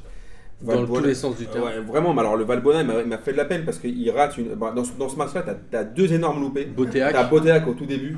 Putain, il te loupe un truc. Et Valbuena, c'est incroyable. Valbuena, Mais Valbona, je me demande encore. euh, Tu sais, moi, après, là, c'est là où je redeviens parano, où je me demande s'il n'y a pas des matchs truqués. Parce que c'est pas possible de la louper, celle-là. C'est impossible. Si, il est a- seul. Mais Non, attends, si là- c'était si c'était un match acheté, il l'aurait mis largement au-dessus. Là, elle tape la barre. Ouais, mais que dans ce cas-là, pas viser ouais, barre. non, mais c'est clair, mais là, là, je suis pour te dire, mais tellement elle était ouf, c'est impossible de rater Ouais, un truc comme ça. impossible. Et après, le pauvre, c'est que donc il a ce loupé là et il provoque Et le il penalty. Et, euh, et pour les supporters encore lyonnais, donc Benzia, ils lui ont reproché d'avoir d'avoir euh, fêté son but, sauf Alors que le mec, il arrive, sifflé pendant tout le le match. mec hein. arrive tout, tout tranquille et il jouait plus, il jouait plus à Lyon. bras, Non, mais-. Le mec, non mais surtout que le mec, il, il- dès le début du match, broncade malade. Moi, je suis d'accord. Ah, attends, le Gaboulin, c'est un Mec, être il, humain. il jouait, il jouait plus à Lyon. hein. Quand ils l'ont têche comme un malpropre, euh, le gars arrive, il revient à Lyon, il se fait siffler parce qu'il est à Lille. Non mais les gars, vous êtes sérieux? Il met un doublé. Et, Non, on, mais je suis d'accord avec toi, et il a Géné- jamais vraiment joué à Lyon. et plus, Genesio euh, qui et Genesio qui le critique en disant ça se fait pas d'avoir euh, célébré les buts, nanana, on n'aurait pas fait ça. Euh, Valbuena ne l'a pas fait contre l'OM. Mais non mais mec, t'es sérieux pas là? pareil. hein. Comme ça, il est resté Rien 7 à ans à voir, l'OM. hein. Après, voilà, juste un truc aussi pour moi qui est révélateur de Lyon, c'est l'attitude de la casette. Il a mis un, un, un penalty, bon, qui était justifié pour le coup. Hein. Ouais, il y a C'est- rien à Il dire. n'y a rien à dire, même si c'est Turpin, son ami Turpin qui lui a sifflé. Mais là, pour le coup, faut être honnête, il était euh, forcément Ouais, valable. ouais, rien à dire. Mais je trouve qu'il avait fait un bon match et à la fin, il a l'occasion pour revenir à 2-2 et il la loupe. Et je pense que c'est ce qui, c'est ce qui lui manque pour, euh, Pour pouvoir un, un, un bon un putain attaquant. Je pense que c'est ça aussi. Parce que là, normalement, un vrai, un vrai neuf, il la met la dernière, là, il la met euh, peu- euh, frappe croisée, petit filet. Ouais, après et les- il y a deux partout. Alors, moi, je, je tiens à souligner des choses sur les joueurs de Lyon. C'est-à-dire que j'ai vu un match assez équilibré. Lille jouait assez bas et globalement, Lille a bien joué euh, offensivement, mais c'était laborieux dans les passes. oui. J'ai trouvé côté lyonnais un tout petit Nabil Fekir, mais que j'ai trouvé Ouais, assez on, en, nul. on en parlait souvent Toutes ici. les semaines, hein. j'ai l'impression qu'on dit la même chose toutes les semaines un sur même fils de paille qui a été bon à peu près 10 minutes, je pense, Mhm. et après qui a sombré. Et par contre, je trouve qu'un joueur comme Darder est très sous- sous-coté. C'est-à-dire que Ah, je l'ai vu rentrer, j'ai trouvé qu'il faisait des passes plutôt justes, plutôt dans les intervalles, et qu'il avait une vision du jeu qui était beaucoup plus intéressante Que qu'un Gonalon. mec comme Ferry Non, je pensais plus On a à Ferry, Ferry. il est nul. C'est pas pour rien qu'il non, mais c'est pas pour rien qu'il est remplaçant. Boris direct. Non, mais c'est vrai.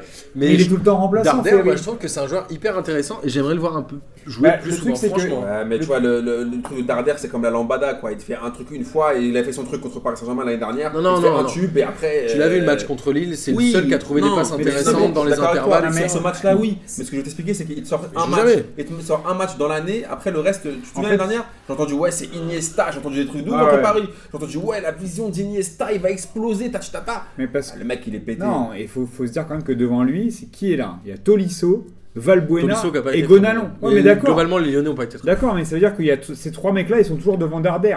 C'est-à-dire que Tolisso, Gonalon et Valbuena, au milieu, c'est eux qui sont titulaires. Ah, Tolisso et Gonalon, il n'y a pas Dans un milieu à. 3, c'est eux qui sont, qui sont titulaires. Et, euh, et euh, Bah, Là, Darder- Valbuena, il a plutôt joué Darder- sur l'aile. Ouais, mais ça dépend des matchs, ça dépend quand il fait jouer Cornet, euh, et Cornet que- qui a fait une bonne rentrée d'ailleurs. Ouais. Ça dépend où Gezal, tu vois. euh, Cornet qui provoque le péno. Gezal Enfin, qui est rentré pour rien. ouais, ouais, bah oui. Enfin, qui centre pour le, la- le, loupé énorme de, de Valbuena, c'était Cornet aussi.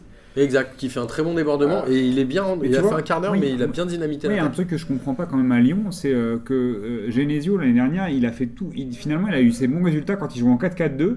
Et là, il, est dans un 4-3-3 alors qu'il n'a pas l'équipe pour. Tu vois, je, com- je, je Ouais, comprends mais pas. je, je crois que là, c'est juste la Valbuena dépendance. C'est que Valbuena joue depuis le mois de novembre, décembre, non Depuis le match contre Paris. C'est là où il est vraiment revenu. Et aujourd'hui, Lyon est meilleur depuis qu'il est sur le terrain. Enfin, clairement, il n'y a pas Ouais, mais photo. pas Mais quand il est pas efficace comme il l'a été samedi ou qui cause le péno, bah Lyon sombre. En fait, il n'y a pas un joueur Mais- qui arrive à hausser mais- son niveau de jeu que pour se mettre au niveau de Valbuena. Et Tolisso, comme tu le disais, a quand même un peu sombré. Alors qu'en début Ah oui, de saison, il était sûr. très très très bon. on s'enflammait Je me rappelle, ouais, moi c'est un joueur que j'aime beaucoup. Euh, je me rappelle qu'avec les espoirs, il était aussi très très C'est un bon. bon joueur. hein. Et que non, mais ça fait quand même depuis le fin fin d'année dernière où Oui, mais il n'y a personne au milieu qui prend son relais. ouais, en mais- fait. là je où- pense que Et Gonalon, il commence, Ouais, on mais- commence à voir qu'il est claqué. Ouais, mais je pense que euh, tu vois, Lyon, c'est comme Marseille, ils sont aussi constants qu'une grosse qui fait un régime. Tu vois ce que je veux dire? T'aimes bien les petits Tu comme ça. tu vois ce que je veux dire? Non, parce honnêtement, parce que, non, parce que regarde, je trouve que c'est logique dans ce que je veux dire. Tu vois, Moi, je me demande s'il est- réfléchi avant. En fait, Amine, je pense qu'il me lance sur des transitions parce qu'il sait que je vais parler de Non, Marseille. non, mais non, parce que regarde, parce non, parce que regarde, regarde. Ils, ils- regarde, ils font des gros matchs, après ils perdent, ils, nous- ils nous mettent, ils nous, ils nous- la, semaine dernière, ils nous fument, là cette année, cette semaine, ils font n'importe quoi. Ah, ils font une énorme Et demi-temps voilà. contre le PSG, ils font un énorme Voilà, match je pense contre Monaco. je pense que leur cadre en fait ne leur, ne leur règle pas l'affaire, comme tout à l'heure je parlais de la casette. Je pense que les mecs, leur resta entre guillemets, n'arrivent pas à, leur- à leur faire passer ce palier qui ferait que Lyon serait vraiment un candidat au podium Non, et mais surtout quand il y en a un qui sombre, il y en a aucun Mais- qui arrive à hausser son niveau pour rattraper le ballon. Voilà. Mais ce que ça, Donc, met, en- euh, ce que ça met en évidence, c'est qu'il n'y a pas de resta en fait. C'est ce que je dis. Voilà. que quand tu parlais de la casette tout Il y à a l'heure, très bons joueurs. il y a de très bons joueurs, mais il n'y de- a pas de top player. Il n'y a aucun top Bah, player. c'est Valbuena leur top player quoi. Ouais, non, mais, non, mais on- quand on, on Ouais, parle de top sûr. player, de mecs au niveau Ouais. européen, la casette, qu'on le veuille ou non, c'est pas, un- c'est pas un joueur de niveau européen. Il a, il a beau avoir mis 18 buts, il a mis 10 pé- 9 pénaux. Tu vois. ouais. Enfin, au bout d'un moment. Alors, euh, Rapidement, justement, on va parler de, de Marseille puisque Amine m'a gentiment lancé euh, Je t'ai fait une passe d'ess, direct. une, une belle passe d'ess en profondeur. Sauf Talonnade, que j'ai- talonnade. T'as vu, j'ai raté le contrôle, j'ai raté la Ah, transition, j'ai raté le contrôle. Contrôle porte-manteau, je le maîtrise pas. Marseille qui a gagné 5-1 à Montpellier et contre Montpellier à au Vélodrome, il s'est passé quoi? Je sais pas si vous avez vu le match. ce- Moi, j'ai vu. Moi, j'ai vu le pas match. eu cette chance-là. Alors, euh, Marseille a marqué, je crois qu'a marqué deux buts en même pas 20 minutes. ah, si, euh, si je me, si je avant, me avant pas. ça, 15 minutes. Mais euh, je vais te faire encore une petite phrase pour te faire kiffer. Euh, la défense montpelliéraine, elle est aussi organisée qu'une armée africaine. Tu la kiffes celle-là ou pas non, mais c'est la moitié. Non. Mais euh, non, mais pour, pour parler sérieusement, c'était un truc de ouf. La défense montpelliéraine, on dirait celle de l'OM, c'est catastrophique. Ils sont pas alignés sur les buts. Euh, les, les buts que met l'OM, t'as l'impression que l'OM joue tout seul. Alors après, t'as eu Ouais, un bon sûr. Cabella. Par contre, j'ai trouvé un bon Cabella qui a, qui a- qui a payé son match, un bon Gomis qui met son triplé. Mais je trouve que Alors, Montpellier, C'est marrant que tu Montpellier, parles de ça. Juste, je, vais, je suis très chiffre aujourd'hui, t'as remarqué? Ouais. Gomis, c'est que le deuxième triplé de sa carrière. Ah ouais, parce que moi, j'ai- ah oui, sur, sur, c'est le deuxième premier- quadruplé sur le déjà. premier avec, euh, avec l'OM. Il est reparti avec le ballon du match, Ah bon il, était- il était content. Bah, avec, contre euh, les Croates, là, il a mis un quadruplé. Contre les Croates Ah, en en Ligue des Champions. hein. Ouais. Mais Mais, c'est son euh, deuxième triplé, moi je trouvais ça pas beaucoup. Je mais, mais, avait- mais, la, mais la- défense montpelliéraine nous a donné les buts. Et je trouve que, euh, voilà, c'était vraiment. Après, ça, ça a Ah, Montpellier déroulé. candidat à la descente. Mais après, moi, moi, après, j'ai kiffé. Ils ont viré Frédéric Hans aujourd'hui. Après, ah, Ah ça non va Putain, c'est vraiment des bouffons. Ah, ils sont Et c'est. Jean-Louis Gasset Oh. Et Laurent Blanc Et non, et un autre gars qui prennent l'intérim, un mec Euh, du club. euh, Stéphane Paille. Non, j'ai oublié son nom. Mais Bruno pour, pour moi, c'était un, match, un match parfait puisque Marseille a gagné largement et Boudbouz a marqué. Mais sur le but de. Après le but, Très de, ouais, après le but de Boudbouz, Marseille n'était pas serein. hein. Euh, à 3, alors qu'il y avait déjà 3-1. Euh, tu les sentais pas sereins. Alors derrière, franchement, c'était c'est c'est pas encore c'est pas encore ça. Mais là, par contre, le gardien aussi de Montpellier, je sais pas comment, pionnier non, il s'appelle. Sur le but de Rolando, il y va en mode euh, euh, Je pense que malheureusement pour Montpellier, ça a été un, un très mauvais match. C'est pas toujours le cas. Ils font pas des, toujours des très mauvais matchs. C'est pour ça que je les mettrai pas dans les candidats à la descente. Ils ont quand même de bons joueurs. Un Mounier, euh, c'est la- l'attaquant là qui fait des, des matchs intéressants. Steve. Euh, la, la perte de Sanson, ça va peut-être être compliqué finalement pour Montpellier. oui. Tu vois, de, de jouer, euh, de jouer sans, sans, sans lui parce qu'il équilibrait et c'était un peu le, le métronome de l'équipe au milieu. Euh, ça va être difficile peut-être à gérer l'après Sanson pour Montpellier. Et puis surtout, ils ont un président qui est à moitié starbé, c'est-à-dire qu'il Ouais, il n'aurait sur pas dû mettre la pression comme ça sur. Frédéric Moi, je comprends non, mais pas. il avait fait une bonne, euh, Bah oui. une, bonne première moitié de saison. C'est un bon résultat pour Non, Reims. non, euh, Frédéric Hans, très mauvais entraîneur, Avec- hein, je suis désolé. Oh, il est nul. Mais là, c'est pas de sa Tu veux le classement, Montpellier, ils sont 15e, ils ont 23 points, ils sont Mais 4 t'as vu l'équipe hein. qu'il a, mais à bout d'un moment. Nicolas, s'il est si fort que ça, il a qu'à prendre lui-même, la coacher lui-même son équipe et on va voir ce que ça va donner. Quand t'insultes ton entraîneur toutes les semaines. euh. Attends, il avait insulté Courbis. Euh, enfin, Rapidement, parce que là, ça avance. Nice-Guingamp, il y a eu 3-1. Nice a dominé son match. Il y a eu des très belles passes. oh, le premier but Avant de les Nice, buts, il super. juste dingue. hein. Le premier but Et de même Nice, le troisième. le but de Pléa, là, non, mais Ouais. dans la construction. La talonnade et Pléa qui est en un contre un qui dribble Ouais, le non, gardien. Super, super. Donc Nice, euh, nice attention, euh, ils, sont ils avaient fait des mauvais résultats en Ouais, début d'année. c'est- Là, c'est ils sont chauds. Je pense que ce, résultat, je pense que ce résultat-là de Nice, il est un peu trompeur. C'est un tant mieux pour eux. Ils vont récupérer des joueurs. Série a fait beaucoup de bien. Le retour de Série, parce qu'il était parti à la canne. hein. Ça va, ça va quand même changer, changer la donne pour euh, pour Nice. Mais euh, moi, je les vois toujours pas sur, euh, limite pas sur le podium. Si, si, moi je pense À Nice, après, ils, ils ont- je crois qu'ils ont, fait- que Lyon. je crois qu'ils ont fait une victoire après trois matchs nuls. Mais moi, je Mais suis je les vois, Bobo. je les Moi, vois pas au-dessus de la troisième place, ça c'est sûr, et limite la quatrième. Moi, je suis comme Bobo, j'ai du mal à croire à leur place sur le podium. Mais là, euh, quand leur. euh, Mais ils ont, Ils Ça ont fait c'est- Série encore qui est 12 revenu. points d'avance sur, Nice- sur Lyon. Hein. Mais ils ont- 12, c'est beaucoup. hein. Ouais, et, c'est et- vrai, et remarque. par contre, ce qui m'a fait taper une Mais barre c'était un très très bon match de Nice après, mais je les vois pas. En tout cas, je les vois pas au- au-delà de la troisième. On n'a pas souligné un truc dans ce match. Jimmy Briand a marqué. Mais il marque un peu, hein, parfois. Non, mais on parle sérieusement. On parle sérieusement. Alors, j'ai envie de vous faire le j'y crois, j'y crois pas avant PSG Monaco. Allez, vas-y. Parce que c'est un peu un rapport. En fait, PSG Monaco, on a euh, Unai Emery côté parisien et euh, notre ami. euh, Oh, aide-moi Amine. Léo- Euh, Léonard de Jardim. Léonard de Jardim Ah. côté monégasque. Le Nice s'est entraîné par Lucien Favre. Lucien Favre. Favre qui est suisse. On a Nantes, Kansisao, on n'arrête pas d'en parler et on dit que c'est un très bon entraîneur, etc. Moi j'ai une question. Enfin, c'est un j'y crois, j'y crois. Les entraîneurs français n'ont aucun charisme. T'y crois ou t'y crois pas? Ah bah moi j'y crois, hein, parce que j'arrive, je peux pas te donner. Ça un- inclut ZZ hein, même. En charisme, hein. en charisme d'entraîneur. Non, on, parle du championnat de France là. On parle, ok, mais ZZ il a pas de charisme non plus. Bon, vas-y. Ouais, je suis pas d'accord. En tout cas, allez, on parle là on parle du championnat de France. Moi je pense qu'il y a un vrai déficit d'entraîneurs français en ce moment dans le championnat de France. Enfin, Au niveau de la qualité, hein. on a eu Ouais, une période. moi, je trouve. Et au niveau du caractère aussi, on a eu une période où on avait une adéquation entre les deux qui était intéressante. hein. Euh, ça fait longtemps qu'on Il n'a pas eu ça. Il y avait. À Rudy Garcia, je trouve que là, il a, il a rangé un peu son charisme, euh, même si euh, au, niveau, au niveau tactique, Mais il je- joue profil bas, quoi. au niveau ouais, je pense que ça, ça- ça joue aussi, mais je pense qu'au niveau tactique, faut pas le, faut pas le sous-estimer, même si je sais que tu t'es pas toujours d'accord avec ses choix, Martin.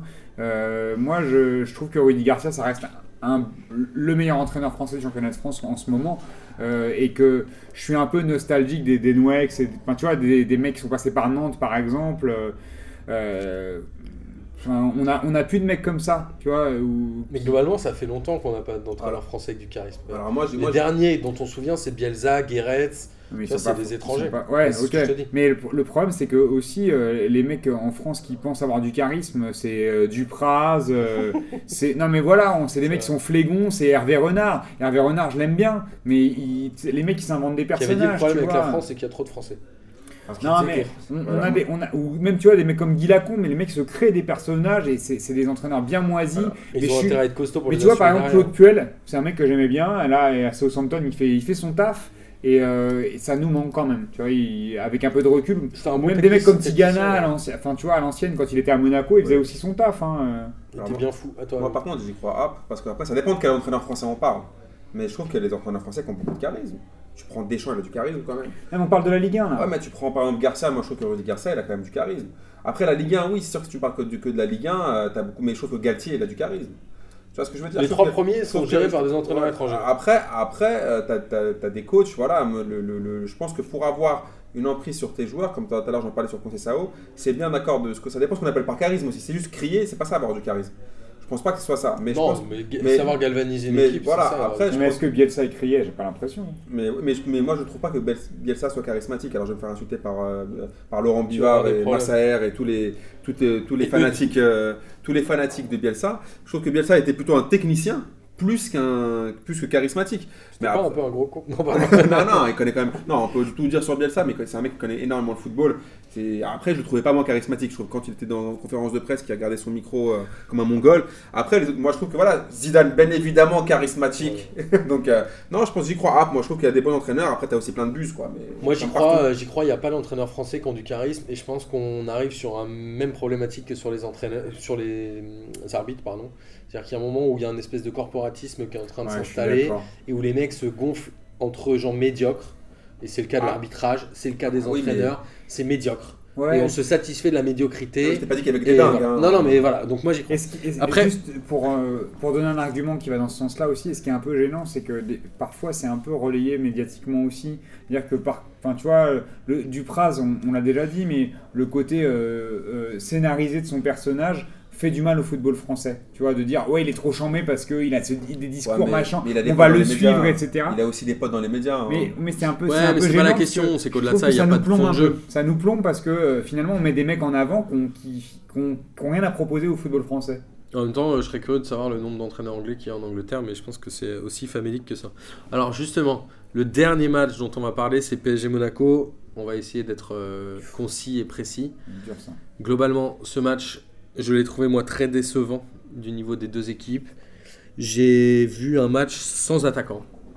C'est-à-dire que je pense que Cavani, Falcao et Germain ont dû toucher 4 ballons chacun. Mm. C'était catastrophique. Cavani touche un peu plus de ballons que Falcao et Germain Réunis.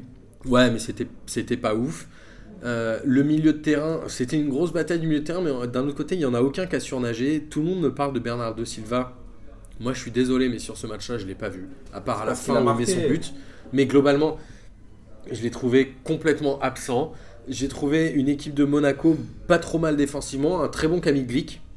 Je pense que c'est leur meilleur Ouais, recrutement. c'est- C'est de Monaco. ouais. Bah, je trouve que c'est le meilleur recrutement, mais globalement, moi, il n'y a aucun joueur de Monaco que j'ai vu ressortir du lot à ce Ah, match-là. Tout le monde dit Monaco méritait la victoire, euh, a Ah. dominé le PSG. Et Ah, après, moi, Euh, Moi, à côté de ça, j'ai vu un PSG aussi très faible. Euh, Défensivement, il y a eu Thiago Silva qui a été très bon. Le milieu de terrain, euh, les Mota, Rabiot, Matuidi, c'était approximatif dans les contrôles, dans les passes. Il y avait toujours une passe en décalage, dans le dos, pas assez forte. Globalement, dans la construction, j'ai trouvé ça nul. Et le seul joueur qui, pour moi, est ressorti au sein du PSG, c'est Meunier. Je pense que c'est lui qui aurait été, dû être euh, Oui, élu homme du match. c'est clair. Après, je vais vous demander de parler de ça avant d'arriver sur le but de Monaco, qui est, à mon avis, celui qui fera le plus débat aujourd'hui. Amine, euh, Amine, oui, Amine, tu Bah, Qu'est-ce que t'as pensé de ce le- match Moi, je, je suis, franchement, honnêtement, euh, en en étant vraiment très très objectif, euh, le PSG m'a beaucoup déçu. Ouais, moi aussi. Mais Ça- Monaco aussi. Ça veut dire Monaco que, ça veut aussi. dire que je, moi, pendant, depuis toujours, je pensais que Paris allait à- au final coiffer Monaco et, et prendre le titre. Là, ça a l'air Mais en fait, plus ça avance, et, et en fait, je me suis dit, là, en fait, les Parisiens, j'avais vu une déclaration de. Meunier. Attention, Monaco avant le but, ils ont pas énormément d'occasions ok, franches. d'accord, hein, Il se mais- passe pas oui, mais- grand chose. ouais, mais regarde, enfin, moi, je-. Enfin, une, occasion. J'avais- lu- Une occasion. J'avais entendu une En termes d'occasion, il y en avait eu une se seule. Monaco, ça a été faible. La frappe de Falcao. Juste, euh, voilà, j'avais entendu une déclaration de Meunier qui avait dit on va leur montrer qu'on sait recevoir. Je me suis dit franchement les Parisiens ils vont ils vont être euh, voilà ils vont avoir les crocs. Ouais, mais ils se sont fait ils manger vont- au milieu de terrain. Ouais, mais Enfin, il voilà, s'est rien mais- passé ouais, au milieu de dit, terrain. attends, moi moi on parle de Monaco en fait moi je m'en tape de Monaco pourquoi? Parce que c'était Paris qui devait chercher Monaco. C'est-à-dire que Monaco ils se Bah, sont dit Monaco, quoi ils jouaient nul, ouais, bien Oui, ils se sont dit attends, nous on va à Paris, on prend un point. T'attendais leur, t'attendais leur déclaration, ils disaient ouais, gagner, bon, pourquoi pas, mais bon, nous on y va pour pas perdre, c'est à Paris de faire le jeu. Donc, Monaco n'avait pas perdu euh, Voilà, au parc depuis, depuis 10 10 ans. ans. depuis 2007. Je trouve que Paris m'a beaucoup déçu. Ils ont rien tenté. Ils ont rien tenté du tout. Alors, est-ce qu'ils n'ont pas été surpris aussi par le très bon début de match de Monaco où ils étaient en Alors Monaco a très bien démarré voilà, la première mi-temps et la deuxième mi-temps. Un nouveau kiff. Franchement, Monaco, on aurait dit un entier en boîte de nuit. Ça fait la dalle au début. C'était un truc. c'était un truc il était fatigué. Attends, pendant les 10 franchement, pendant les 10 premières minutes, ils avaient l'écro. Il y avait, je crois, 6 joueurs euh, monégasques dans la, dans la moitié, dans le camp parisien. Non, mais ils ont, ils ont après- bien démarré les deux premiers quarts d'heure voilà, la première et la Le a deuxième. mi-temps. retrouvé son rhum et, euh, et finalement il s'est rabattu dessus. Mais je trouve que Paris, au final, euh, ils ont rien montré. L'absence de Verratti pour moi à- au milieu de terrain elle était frappante parce que Matuidi, honnêtement, j'ai pas envie de faire un match sur Matuidi. Non, mais Rabiot a pas été bon est- non plus. Non, Rabiot non plus, mais je trouve que Matuidi. Mais Mota non plus. Personne aucun n'a été aucun bon. n'a été bon, mais je, je pense que Monaco s'en tire plutôt bien avec ce match nul, pour résumer.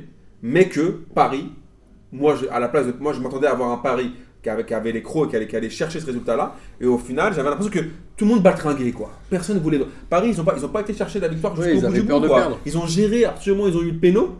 Ils ont géré de ouf euh, comme, euh, comme un. Vois Alors moi je dire suis pas euh, convaincu qu'il y avait pénalty, mais. Ah non, après sur ce péno. Franchement, mais- on, va, on va dire un truc de fouteux. Après, je laisse parler Boris. C'est toujours le truc qu'on dit ça peut siffler comme ça peut ne pas siffler. Ouais, je- Ça me, sur- pas ça, me, flagrant. ça, me, euh, ça me choque pas qu'il y ait eu péno, comme ça m'aurait pas choqué s'il n'y avait pas eu péno. Moi, je, je vais vous rejoindre un petit peu euh, sur, sur l'analyse globale du match. C'est-à-dire que c'est un match qui m'a déçu dans la, dans la prestation de- des deux équipes. Alors que c'était prometteur dans le premier quart d'heure. hein. Oui, Parce que, euh, au final, on a deux prestations collectives, somme toute solides, et euh, solides et en même temps euh, équilibrées, mais en fait, euh, rien qui, qui euh, laissait présager avant le match. C'est-à-dire que moi, je m'attendais à un match de Ligue des Champions. Je m'attendais à un match avec euh, de l'intensité.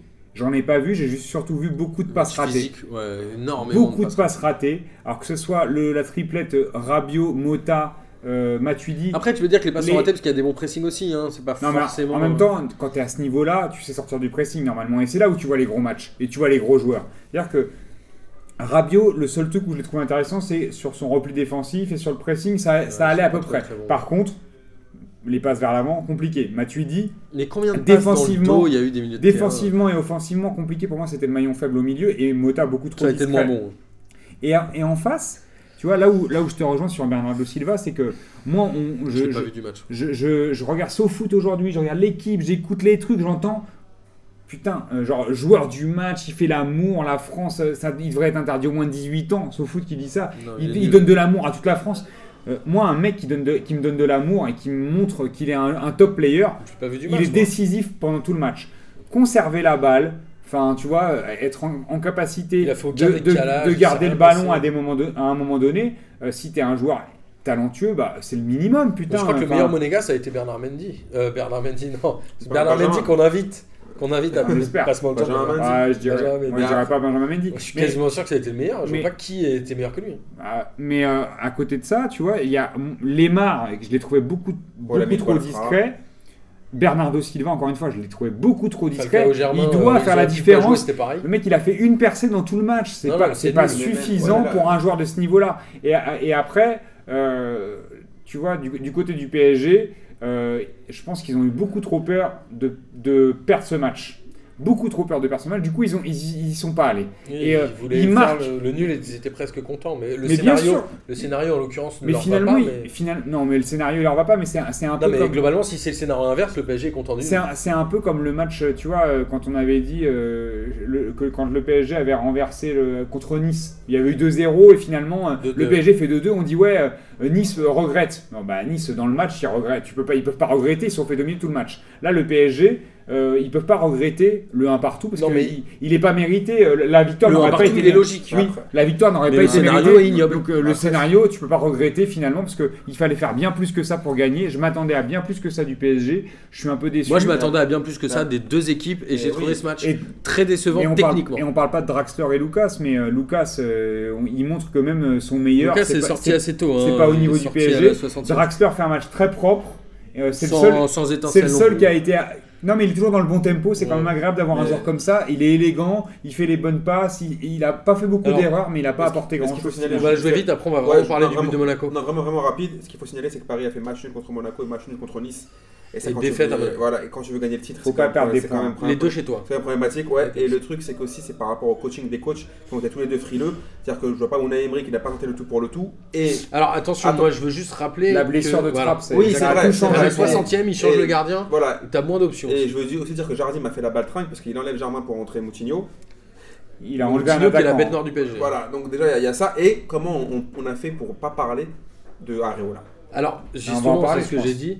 J'ai dit avant de parler voilà. du but de Monaco, on va parler du match. Alors, Areola, Quand il, est en- quand il est entré à la euh, 53e, je crois, je vous avoue, tout de suite, j'ai flippé. Ah, moi, j'ai pas le train de ouf. J'ai flippé Ah, direct. J'ai pas le train. il met 3 minutes avant de rentrer sur le terrain, il est pas prêt, il a pas envie, il a pas envie d'être là. Il sait pas où est son maillot, il sait pas où sont ses gants. Non mais il a euh, pas envie d'être là. les mais il y a un chaussures. moment, lui, il faut qu'il dégage. Globalement, moi j'aimerais revenir sur le but en lui-même. Je sais pas s'il peut faire quelque chose sur ce but-là. Ça me paraît compliqué. C'est pas la première fois qu'il y a des défenseurs parisiens qui restent en ligne et qui ont du mal à sortir. On l'avait vu euh, contre Montpellier, tu te souviens, Mm. le but qu'il prend. Après, moi j'ai été surpris que personne parle du corner d'avant Oui, il fait, Oui, n'importe quoi. où le mec fait un corner raté qui est dévissé par un défenseur et au lieu de l'attraper, il la repousse en corner parce qu'il n'arrive pas à l'attraper alors qu'elle fait du 2 à l'heure. Pour moi, l'erreur, elle est là, elle n'est pas vraiment sur le but en fait. Alors moi sur le but, ce qui me... Alors, euh, sur le corner, je suis d'accord, mais ce qui me gêne quand même sur le but, c'est que Personne tu- on sort. peut dire que, que personne sort, mais quand t'as un mec qui tire en plein milieu du but, C'est compliqué, mais Areola est non en mais Areola, si tu regardes le ralenti de derrière, non mais moi j'ai- pas, genre j'avais envie de casser ma télé parce que il met une éternité à aller au sol. aller au sol, Et il fait un petit pas de côté sur la droite, tu sais pas pourquoi, alors qu'il voit la balle. Je, je voulais voir s'il voyait le ballon partir. Il est pas, il, il est pas gêné. Ah, mais il il voit le ballon partir, mais le temps qu'il met, mec, il a juste à faire un pas de côté, il la capte, la balle elle est sur lui. Ouais, bien sûr. Et là il plonge, je sais pas, il met la main vers Mais le c'est sol. quand même très mal défendu hein, par les défenseurs. Certes, mais Très très mal défendu. non mais ça, tu- on peut le dire mille fois, c'est très mal défendu, ils auraient pas dû le laisser tirer, etc. Mais quand t'es gardien, tu un ballon qui vient au milieu du but, tu l'attrapes, je sais pas, il- la balle est pas dans la lucarne. Non, mais il a, pas- je crois qu'il a attrapé un seul ballon sur une frappe euh, un peu De ratée Falcao. de Falcao, mais sinon il a rien attrapé. Il Mais faisait pas de sortie aérienne, il, est, il boxait tout de travers, c'était Doit, ça doit être très compliqué pour lui. euh, Alors, tu vois, dans, dans, dans la tête de- de- de- de- d'être parti comme titulaire et finalement. euh, Ouais, mais en même temps, c'est ses performances qu'on fait ça. Et aujourd'hui, Kevin Trapp donne entière satisfaction. Et je pense que. Kevin Trapp ne jouera pas mercredi, parce que j'imagine qu'il va le préserver. Euh, Il y a Rennes PSG mercredi en 8ème de la Coupe de France ou 16ème, je sais plus. Euh, Mais, mais après, on je- va mais après, juste pour terminer, juste une dernière phrase sur le, sur le but. dernière. Faut pas trop non plus trop l'accabler parce que les suis défenseurs d'accord, moi, l'erreur est avant, l'erreur est. Ouais, ils auraient dû monter, mais. Mais après, je pense que lui, vraiment. C'est dois la sortir. Globalement, bon score pour Monaco, bon score pour Paris. Qui va gagner le championnat? C'est un bon score pour Paris, c'est un mauvais score pour Paris. On est tous d'accord pour dire ça. Je... Est-ce que c'est un bon score pour Monaco? Oui. Moi, je pense que Monaco ne perd pas à l'extérieur. Et Monaco a toujours son avance. Et pour moi, ils vont finir champion. Je suis assez d'accord avec Amine. Je, Boris je pense que c'est pas un bon, un bon score pour Monaco. Ils auraient dû. Si, si ils vraiment ils avaient voulu plier le championnat, c'était là que ça se faisait. Et que là, ils.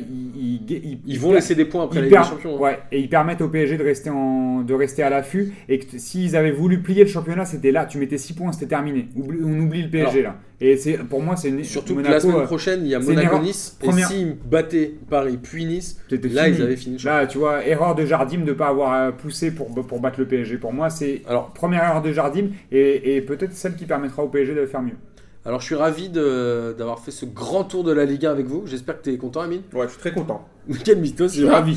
Euh, Du, du coup, on va parler vite fait de. Tu préfères quoi? On commence par la Cannes, on commence par les championnats étrangers, Non, sachant qu'il va falloir qu'on fasse vite. Non, va falloir. Mais je pense que je préfère qu'on parle de la Cannes. Parce que Alors, moi aussi, tout le temps La ça. Cannes, nous avons mercredi les demi-finales Burkina Faso contre l'Égypte et Cameroun-Ghana, avec l'élimination de la Tunisie, du Maroc, Maghreb United, C'est ça que je voulais chaud. dire. C'est ça que je voulais dire. Et ensuite le Sénégal qui perd contre le Cameroun, alors que le Sénégal était quasiment un des favoris euh, au moment d'écart. Et le Ghana qui est toujours là. Qu'est-ce qu'elle vous inspire cette canne euh, Toi, Amine, tu Moi, franchement, bon, elle cette canne, elle me déçoit beaucoup. Je trouve que bon, Il n'y a, plus de Maghrébins, c'est non, mais, ça que non, mais le Maghreb United, c'était. En fait, là, ils ont, ils, ont voulu, ils ont voulu être solidaires avec nous, quoi. Ils ont dit, ah, les Algériens Allez, tout le monde sortir, perd. allez. euh, Ils ont voulu aussi nous tailler. euh, Bah, Mais aussi, eux, ils sont allés en quart, non? Ouais, ils sont allés en quart, Ouais. mais, mais on leur a renvoyé l'avion qu'on a pris pour partir du bled, on leur renvoie aussi. Mais ça me fait quand même mal au cœur, surtout, moi, ce qui m'a surtout dégoûté, c'est la défaite des Marocains contre les Égyptiens. Ils perdent 1-0. Ils perdent un 0 à la fin et c'est vraiment, abusé. Mais il y a aussi un. Pour pas, il n'y a pas que le Maghreb qui m'intéresse, c'est le Sénégal aussi qui m'a beaucoup déçu. Parce que franchement, je trouvais que c'était l'équipe qui produisait le meilleur football, Ouais, qui avait un manque meilleur entraîneur. Mais, là- par contre, là, voilà, là, ils se font sortir par les. Camerounais. J'ai rien contre le Cameroun, au contraire. Mais je trouve que là- là-dessus, j'en parlais avec mes potes sénégalais, et j'en place une pour Massaer. C'était l'année du Sénégal, c'était le moment. Ils n'ont jamais gagné la canne, et je pense pas qu'ils auraient eu l'équipe. Enfin, là, c'était vraiment tout pour eux. Après, l'Égypte, là, il falloir faire attention à eux, parce que personne parle d'eux. Mais moi, pour moi, là, ils, arrivent, ils arrivent en sous-marin. Là, pour moi, ils vont Et prendre leur Il y a. Mohamed Salah encore, ouais, c'est le seul qui est connu, non Ouais, mais. Il y a encore le gardien là qui a 55 ans. là Je, je pense pas. Je pense, je pense Si, je que crois que ce c'est lui le gardien Ah le plus vieux de la Cannes, il a là 40 ans. Comment il s'appelle J'ai vu un article sur lui là. mais, euh, Le gardien le plus vieux qui a jamais joué la Cannes, je crois qu'il a mais 40 voilà, il reste que voilà, les rebeux contre le reste de l'Afrique. Il reste que les Égyptiens. Et pourtant, il n'y a même plus le Sénégal qui était mon petit kiff. Donc là, vraiment que le meilleur gagne. euh, tout sauf l'Égypte. si c'est Sauf si- l'Égypte. si c'est Mais Tu possible. sais que moi, je, enfin, on s'en parlait un petit peu avant, mais euh, je- Mais c'est très décevant, Boris, c'est vraiment très décevant pour la. Moi qui attendais beaucoup la canne. Bah, elle est Alors, décevante cette carte. Hormis la déception de l'Algérie, bon, c'est la déception mais du dans cœur, le mais, jeu, dans mais dans le jeu, jeu, parce que j'ai regardé, j'ai regardé quand même pas mal de matchs. Et euh, c'est toutes les incohérences. Les Égyptiens qui battent, les, Tunisiens qui battent l'Algérie, et puis après ils font un match de merde contre le Burkina. Il n'y a aucune cohérence en fait dans la Non, non, canne. je suis d'accord, elle est très décevante. Voilà. Moi, je pense que c'est le. Tu vois, tu parlais de l'Égypte, mais je pense que le Burkina, il a clairement une pièce à jouer. On s'en parlait un petit Ouais. peu avant. Euh, je serais pas surpris que le, que le Burkina crée euh, justement. euh, Alors Crée- justement, crée la la finale c'est dimanche, donc on se reverra euh, sans moi lundi prochain sans moi. et sans Boris non On plus. Amine 45 fera une émission tout seul. Sur la finale de la CAN. qui va gagner? Tu mises sur qui toi? Je- moi je vois une victoire de l'Égypte. Toi? Ah, je. je- N'en déplaise à notre ami Michael qui était là la semaine dernière, je- moi je vois bien le Burkina créer la surprise. Allez, moi je mise sur le Ghana. Amine, pour terminer, est-ce que tu veux nous parler avant le fameux, l'historique kiff de la semaine Est-ce que tu veux nous parler du championnat d'Espagne? Ouais, je voulais vous faire juste un. on va juste par- avant de parler de l'Espagne, je parlais quand même de l'Angleterre où c'est quand même un peu la merde maintenant. Parce que tout le monde, encore une fois, vous connaissez notre rengaine à P2J, on, on kiffe beaucoup l'Angleterre. hein. Moi, je vois l'Angleterre, là, il y a encore un match nul de City contre Tottenham, il me semble, deux partout. Je vois un match nul de Manchester United contre Stoke, un partout. Euh, Il n'y a que Chelsea qui tient son rang, qui gagne 2-0 et Arsenal. Ils doivent être loin maintenant, Chelsea, non Chelsea, je crois qu'ils ont 8 points d'avance par rapport à deuxième, Arsenal, qui est, qui est- Arsenal qui est deuxième, qui n'est pas quatrième. Pour, pour, pour C'est pas la fin fois. de saison, c'est pas la fin de Voilà. Euh, sinon pour l'Italie, bah, la Juve continue toujours à gagner. Et à il creuse marcher, l'écart. Après, on va terminer sur l'Espagne où le, le Real Madrid a, a- a repris la fin. C'est déjà en tête, mais ce qui est bien, c'est qu'ils ont beaucoup de blessés. C'est un peu inquiétant. Ils ont beaucoup, beaucoup de blessés. Marcelo, Gareth Bale, euh, Modric notamment. Ça, c'est Modric, c'est vraiment le, le gros point Le noir. Real qui est sur une série un peu merdique là. Ouais, mais là, bon, ils sont revenus, ils ont repris 4 points d'avance en mettant 3-0 à la Real Sociedad. Avec encore euh, Cristiano Ronaldo, je crois qu'il a marqué plus de buts que de matchs joués au Real. C'est juste un truc de ouf. Euh, là, le Real reprend 4 points d'avance en ayant un match en moins. Et je voulais parler, moi, franchement, je parle. de- En plus, ils ont. Ouais, tu veux parler de PSG Barça Ouais, PSG Barça. du Barça sur on, Ouais. va finir, on va finir là-dessus. Voilà, là-dessus. Et même par rapport à le, le- le bon coup du Real, c'est Qui que. est dans deux semaines. Voilà, c'est qu'il profite- 14 14 février. février. C'est qu'ils profitent des deux faux pas et de Séville et du Barça. Mais euh, mes potes barcelonais, je regarde beaucoup le Barça ces derniers temps. Franchement, ils sont bien, bien ziwam. Et moi, je suis, je suis pas loin de penser que le PSG va les sortir. Parce que honnêtement, il- euh, non, non, Amine, honnêtement. mais ça- tu mets ta pièce Non, ou non, pas je, mets- ouais, je mets ma pièce. Il parce met que-. Non, non, non, non, non, sérieusement, non. Parce que moi, ça me ferait kiffer que le PSG sorte le Barça, vu mon amour que j'ai du Barça. Mais honnêtement, quand ça fait un petit moment que je les suis. Alors, moi, je me disais, ouais, bon, ils vont sortir les crocs au moment, à un moment donné et tout. Euh, sur ce match-là, faut- pour être honnête, ils auraient dû marquer un but. Ils n'ont pas la goal line. Mais c'est ce qu'on dit, c'est ce qu'on dit depuis un petit moment, c'est que ces équipes-là, elles ont un effectif qui tourne plus et qu'il y a un moment où il y a une certaine lassitude Ouais, de jouer Ligue des. Champions, ça va. Ouais, mais va attendez, le les gars. Faut Non, voir, faut voir. c'est Ça va se possible. jouer au match aller. Le, le PSG doit Ouais, pas oui, prendre de but chez eux au parc et après ça peut défensivement, se si le PSG est intelligent, alors Cavani, il va falloir, falloir qu'il. Mais il n'y a pas que lui, mais Il va pas falloir le, PSG, s'ils sont pas intelligents, hein. eh, défensivement, ils sont vraiment moisis. Alors je dis, ils ont marqué un but, s'il y avait eu la goal line technologique comme en Ligue 1, il aurait été validé. Mais là, c'était Aïssa Mandi qu'on a vu sa- sa- son énorme prestation à la Cannes. Il est quoi est au, au Betis, au Séville, qui, et qui a muselé la, la MSN. Et honnêtement, je crois que c'est la saison où le Barça va passer à travers surtout. Je, Ouais, moi, honnêtement, je mets, on le souhaite, on verra ça ouais, le, moi, je mets ma 14 piécette, je mets février. ma piécette sur le, Et sur où- le PSG. Et où tout le monde va partir. à On en saison. sur l'émission du, du, du Ouais, 18. moi, je, voilà, je trouve que le Barça cette année, et, euh, ça- il y a un truc qui va plus. Il y a un- ils ont un gros souci. Je pense qu'il il est temps pour eux de, de régénérer l'effectif. Je sais pas, mais Je pense que le Real, ça va être pareil l'année prochaine. C'est possible, peuvent oui. pas recruter, etc. Ça va être compliqué. non, ça a été levé l'interdiction de recruter. Oh, merde. Ils peuvent- Ils peuvent recruter. Bon, on vous rappelle que demain, on va euh, reparler des, des transferts. Moi, j'ai tellement de choses à dire, que ce soit sur le retour d'Andy Delors, que ce soit sur le comportement de Dimitri Payet. Sur le dé- le- la la non-arrivée de Anthony Mounier. Ah mais je te jure que demain, mais tellement, mais moi je- demain je peux faire un festival. Donc je pense, je vous invite à être connecté demain sur notre Facebook parce que là je vais, je vais lâcher les chevaux et j'imagine que Amine aussi. Ah oui. Euh, moi j'ai été ravi de faire cette émission avec vous. On va clôturer avec le kiff de la semaine. Qui commence? Alors moi, il va être bref. Pour une fois, j'en ai qu'un. Non, Vous bah, normal, t'en as lâché pas pendant toute Voilà. l'émission. Mon kiff de l'émission, c'est Nkunku, le joueur du PSG. Je sais pas si vous avez vu. Ah, je voulais, je l'avais. Ah, Je sais pas si vous avez magique, c'est Je sais magique. pas si vous avez vu l'image. Magique. Dans l'avion, en fait, le mec a peur de l'avion. Et en, et en fait, il se fait tailler par Kipembe. Je crois, je crois que je sais pas s'il a mis la vidéo sur, ou sur, euh, ou sur tout. Snap ou sur Insta. Il Et tu vois la vidéo de Nkunku, mais pour de vrai, il a vraiment peur. Pour de vrai, il croit vraiment que c'est sa, dernière heure. Et c'est juste magnifique. Le mec est accroché à son siège. Ah, il est pas bien. Et il est là, t'as l'impression qu'il a pris des cachetons et tout. Il est vraiment pas bien au décollage. C'est une vraie Il barre, avait l'air de dire que Matuidi c'était un peu pareil aussi. Ouais, apparemment, il est pas le seul. Mais bon, à mon avis, euh, par rapport aux autres Euh, d'effectifs, Kipembe a juste euh, osé tailler. La vidéo Et aussi, ah non, je connais un Non, deuxième. tu vas encore me. C'était Sako qui a sorti hier au CFC. Ouais, les gars, quand on lui a posé la question sur, euh, sur Paris, euh, sur l'Olympique de Marseille, est-ce qu'il pourrait venir à Marseille Ouais. Et il a dit euh, Les gars, je vais vous faire une petite référence musicale. Pour ceux qui connaissent, quand on entend Paris, il y a Sako qui va avec. Donc pour les amateurs de Sefiu, moi je dis juste que voilà, pour l'instant, quand j'entends Sako, je vois Pied Carré qui va avec ou Cachot qui va avec. Donc même si c'est un mec Ou du vin. Moisi qui va. euh, voilà. Et toi, Boris? Euh, bah, mon kiff, j'en j'en aurais deux. Euh, le premier, c'est d'avoir vu euh, Ronaldinho euh, sur la pousse du parc. Vas-y, c'est- mais vous m'avez saoulé. c'est un- Heureusement que j'en c'est ai un- 10 par C'est semaine, un sinon de la semaine. Et, et sinon, c'est la, la veste de, de Krikoviak. C'est mi-serpent ha- d'air. habillé, habillé en capitaine Haddock. Alors, je sais pas, il, il a dû, il devait débarquer de- d'une transatlantique. Et il avait un manteau de marin euh, complètement immonde. Les mecs gagnent 500 000 euros par mois et ils savent pas s'habiller. Mais le pire, euh, c'est que je pense qu'il l'a payé 100 000 euros cette ah, sûrement. ça Alors, par contre, moi été content de le voir parce que j'avais oublié qu'il jouait au PSG, tu vois.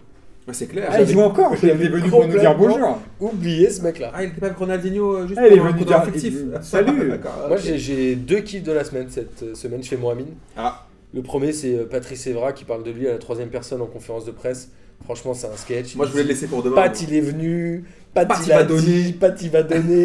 Les gens ils savent que Pat il va donner. Vas-y casse-toi, t'es vraiment moisi. Moi j'étais donné qu'ils disent pas tonton, il va donner. Non mais Il a dit aussi a C'est quoi, on va c'est- les aider. c'est quoi cette blague là? Franchement c'est un sketch. Et après j'en place une pour Georges Ah, qui va euh, essayer de venir demain.